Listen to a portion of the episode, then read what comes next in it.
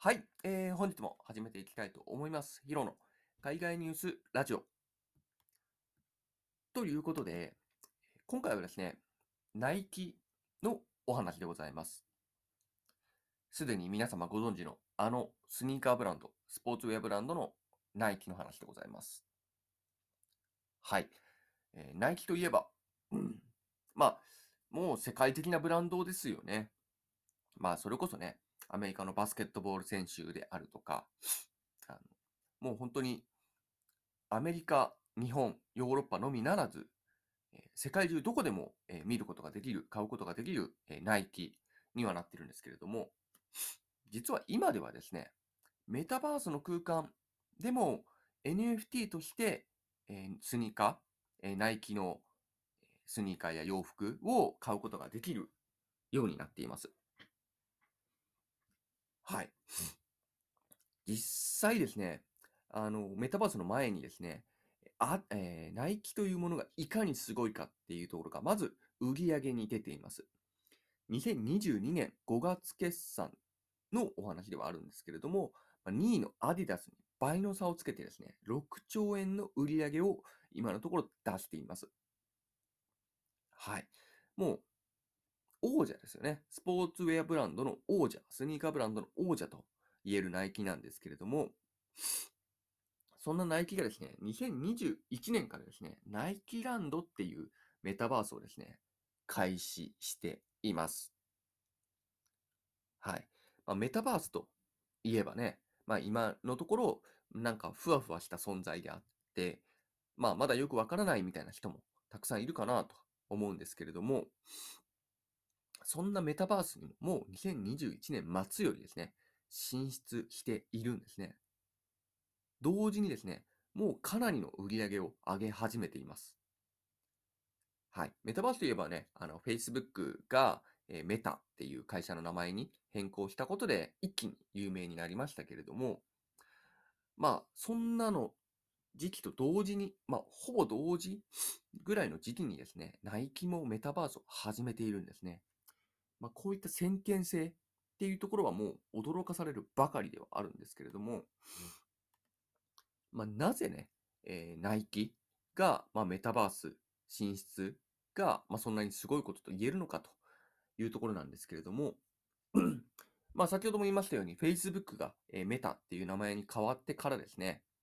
一気に注目がメタバースに集まって、集まっています。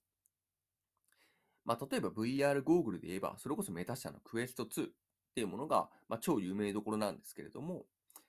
まあ、先日にはですね、Pico 4っていう新しい VR ゴーグルなんかもね、えー、受注開始しておりまして、まあ、これから VR ゴーグルの世界でも競争の激化が予想されています。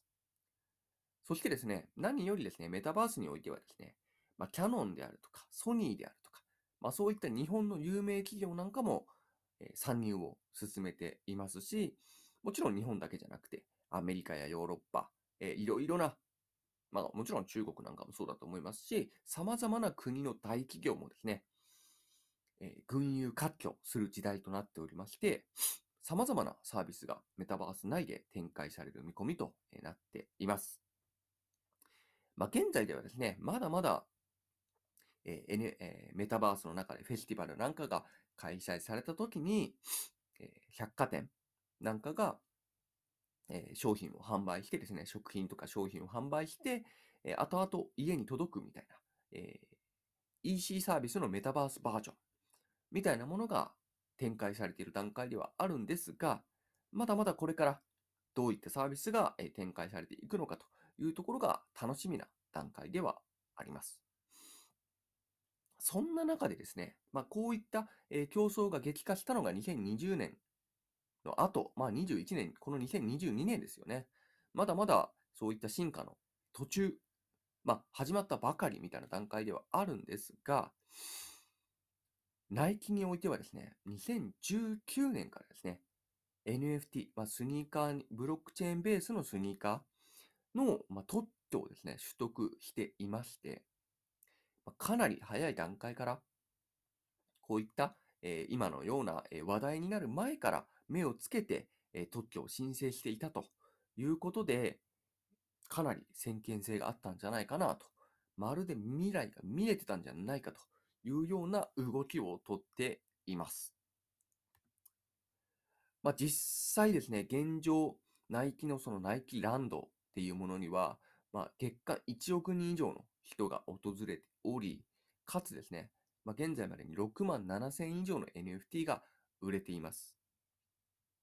はい。売上ベース、稼ぎ出しベースとしてもですね、えー、日本円では約259億円を、まあ、売上として立てていまして、まあ、他社、まあ、ティファニーとかね、えー、いろいろな会社もですね、いろいろなブランドもメタバース進出してるんですけれども、倍以上の差をつけています。はい。なので、メタバースでもナイキは今圧倒しているところなんですね。このナイキランドっていうところではですね、まあ、スイミングとかレースとかの、まあ、ゲームをはじめ、まあ、自分でゲームを作ることもできるようですし、まあ、何よりですね、ナイキのシューズとか洋服とかを、まあ、アバターに着せて、えー、街を探検、えー、世界を探検することができるというようなところが魅力になっています。はい。まあ、こういったところでね、ナイキはですね、まあ、元より世界ナンバーワンブランドであったにもかかわらず、こういった新しい世界にも積極的にいち早く参入することによって、そこの世界でもトップを取っていくと。なんとなくですが、大企業といえば、まあ、初めはすごく勢いがあって成長したものの、まあ、だんだんとね、えー、判断が遅くなって、承認プロセスが長くなって、えー、時代遅れになっていくみたいなイメージがありますが、少なくとも私はありますが、ナイキになってくると、まあ、そんなことは無関係に、その地位におごることなくですね、世界の最先端を走り続けるということなんですね。こういったね、挑戦心、まあ、チャレンジ精神みたいなところが、まあ、ファンの心をね、離さない要因なんじゃないかなと思ったりしておりますが、皆様はいかがお考えでしょうかということで、えー、本日はここまでとなります。お聴きいただきましてありがとうございました。それでは、バイバイ。